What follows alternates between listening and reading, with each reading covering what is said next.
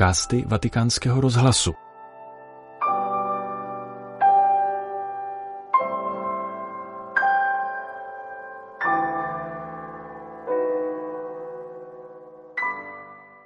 Při generální audienci ve středu 10.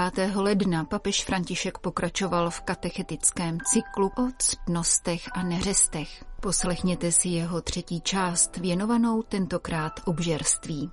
Cari fratelli e sorelle, buongiorno. Drazí bratři a sestry, dobrý den.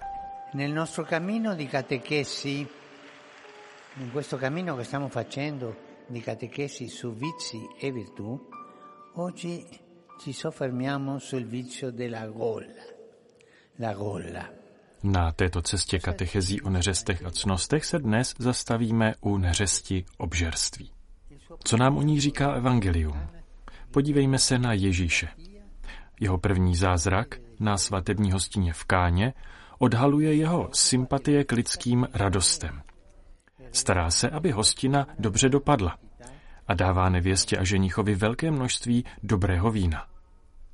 Po celou dobu svého působení se Ježíš jeví jako prorok zcela odlišný od křtitele. Jestliže Jana si pamatujeme pro jeho askezi, jedl, co nacházel na poušti, Ježíš je naopak mesiáš, kterého často vídáme u stolu.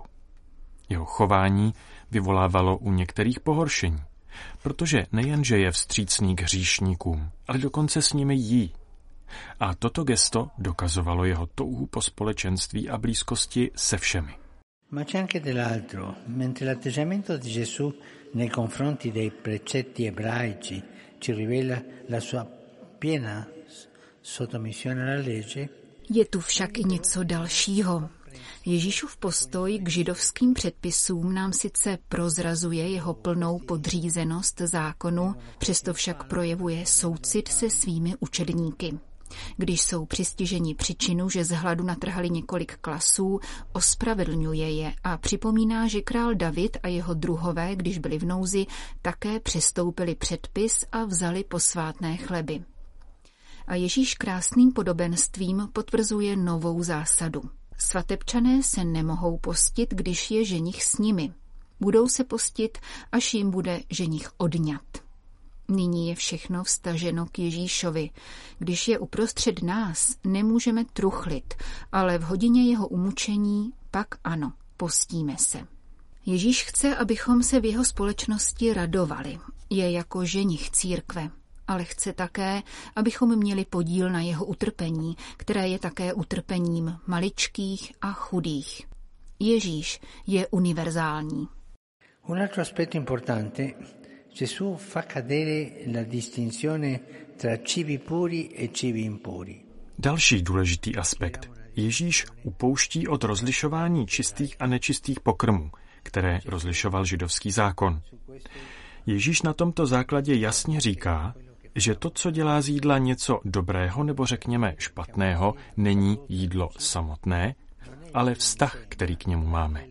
A vidíme to, když má člověk vztah, neuspořádaný vztah k jídlu. Podíváme se, jak jí, jak jí ve spěchu, jak s nutkáním se nasytit a nikdy se nenasytí, nemá dobrý vztah k jídlu, je otrokem jídla. A Ježíš oceňuje jídlo. Také jídlo ve společnosti, při společenských stolováních, kde by tento kladný vztah, který Ježíš navázal ve vztahu k jídlu, měl být znovu objeven a oceněn. Zejména ve společnostech takzvaného blahobytu, kde se projevuje tolik nerovnováhy a tolik patologií. Člověk jí příliš mnoho nebo příliš málo. Lidé často jedí o samotě. Šíří se poruchy příjmu potravy, anorexie, bulimie, obezita, a medicína a psychologie se snaží řešit špatný vztah k jídlu. Špatný vztah k jídlu vyvolává všechny tyto nemoci. Si tratta di malattie spesso dolorosissime, che per lo più sono legate ai tormenti della psiche e dell'anima. Jsou to nemoci často velmi bolestivé, které většinou souvisejí s útrapami psychiky a duše. Existuje souvislost mezi psychickou nerovnováhou a způsobem, jakým člověk přijímá potravu. Jak učil Ježíš, špatné není samotné jídlo, ale vztah, který k němu máme. Jídlo je projevem něčeho vnitřního, sklonu k rovnováze nebo nestřídmosti, schopnosti děkovat nebo arrogantnímu nároku na soběstačnost. Empatie těch, kteří se umí podělit o jídlo s potřebnými, nebo sobectví těch, kteří si vše hromadí pro sebe. Tato otázka je tak důležitá. Řekni mi, jak jíš, a já ti řeknu, jakou máš duši. Ve způsobu, jakým jíme, odhalujeme své nitro, své zvyky, své psychické postoje. Gli antichi padri chiamavano il vizio della gola con il nome di gastrimargia. Gastrimargia, termine che si può tradurre con follia del ventre. La gola è una follia del ventre. Starověcí otcové nazývali neřest obžerství jménem gastrimargie což lze přeložit jako břišní šílenství. Obžerství je břišní šílenství. Existuje také přísloví, že musíme jíst, abychom žili, a ne žít, abychom jedli, což by bylo ono břišní šílenství. Je to neřest, která je naroubována na jednu z našich životních potřeb, jako je jídlo. Dávejme si na to pozor. Čteme-li to ze sociálního hlediska, je obžerství možná nejnebezpečnější neřestí, která zabíjí planetu. Protože hřích těch, kdo si dají kousek dortu, při vší úctě nespůsobí velkou škodu.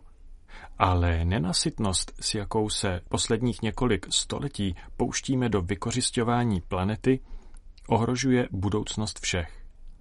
Vrhli jsme se na všechno, abychom se stali pány všeho zatímco všechno bylo svěřeno do naší péče, nikoli k našemu vykořišťování.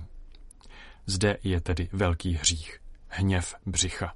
Zřekli jsme se jména lidé, abychom přijali jiné, totiž spotřebitelé. Právě tak dnes ve společenském životě mluvíme, jsme spotřebitelé. Ani jsme si neuvědomili, že nás tak někdo začal nazývat. Byli jsme stvořeni jako eucharističtí muži a ženy, schopní děkovat, rozvážní v užívání země, a místo toho hrozí nebezpečí, že se proměníme v dravce. A nyní si uvědomujeme, že tato forma obžerství způsobila světu mnoho škody. Prosme hospodina, aby nám pomáhal na cestě střízlivosti, aby různé formy obžerství neovládly náš život. Che tutte le forme di gola non si impadroniscono della nostra vita. Grazie. Tolik papež František v další části katechetického cyklu o neřestech a ctnostech.